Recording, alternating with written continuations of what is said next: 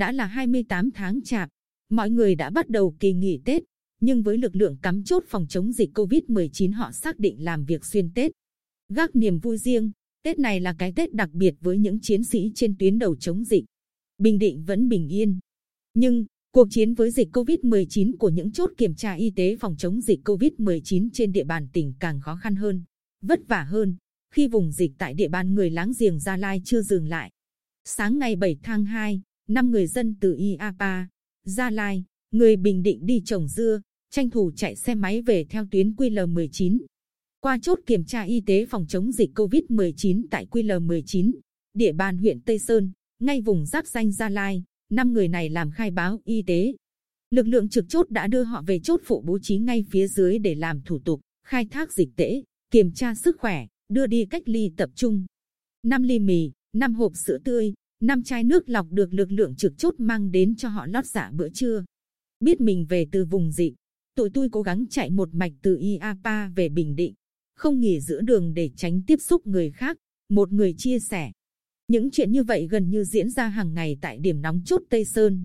Một ca trực 12 tiếng đồng hồ, gần 500 lượt xe khách, xe tải, ô tô cá nhân với hơn nghìn người từ Gia Lai về Bình Định, chưa kể lượng lớn mô tô xe máy.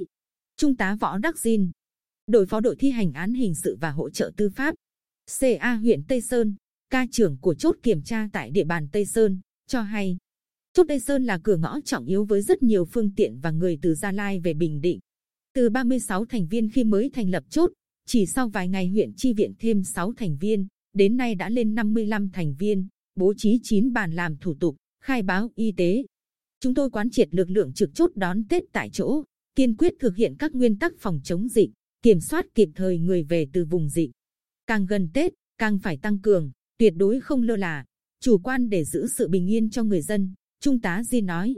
Còn Thượng úy Đinh Văn Dinh, CA huyện Vân Canh, trường ca trực tại chốt QL19C tại xã Canh Hòa huyện Vân Canh, giáp tỉnh Phú Yên, cho hay, 7 thành viên trực cả ngày lẫn đêm.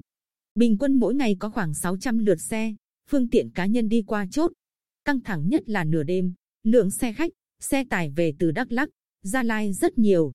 Chỉ thời gian rất ngắn, ba chốt chặn địa bàn trọng yếu vùng giáp danh giữa Bình Định với Gia Lai được tái thiết lập hoạt động 24 trên 24 giờ. Ngoài chốt trực tại Tây Sơn, xã Canh Hòa, còn có chốt trực tại xã Vĩnh Sơn, Vĩnh Thạnh, Giáp huyện Bang, Gia Lai. Trong 15 nhân viên y tế của TTIT huyện Tây Sơn và các trạm y tế xã Tây Giang, Tây Thuận, Vĩnh An và Bình Tường trực tại chốt Tây Sơn, có đến 5 nhân viên nữ, mỗi ca trực 12 tiếng.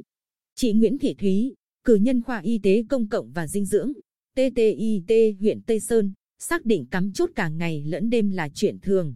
Hai con còn nhỏ, cũng ngại chuyện lỡ lây nhiễm bệnh, nhưng đó là công việc. Tôi người Tây Sơn, quê chồng ở Phú Yên. Tết năm nào, tôi cũng đưa các con về nội, nhưng Tết này xác định ưu tiên công việc, hết Tết mới về.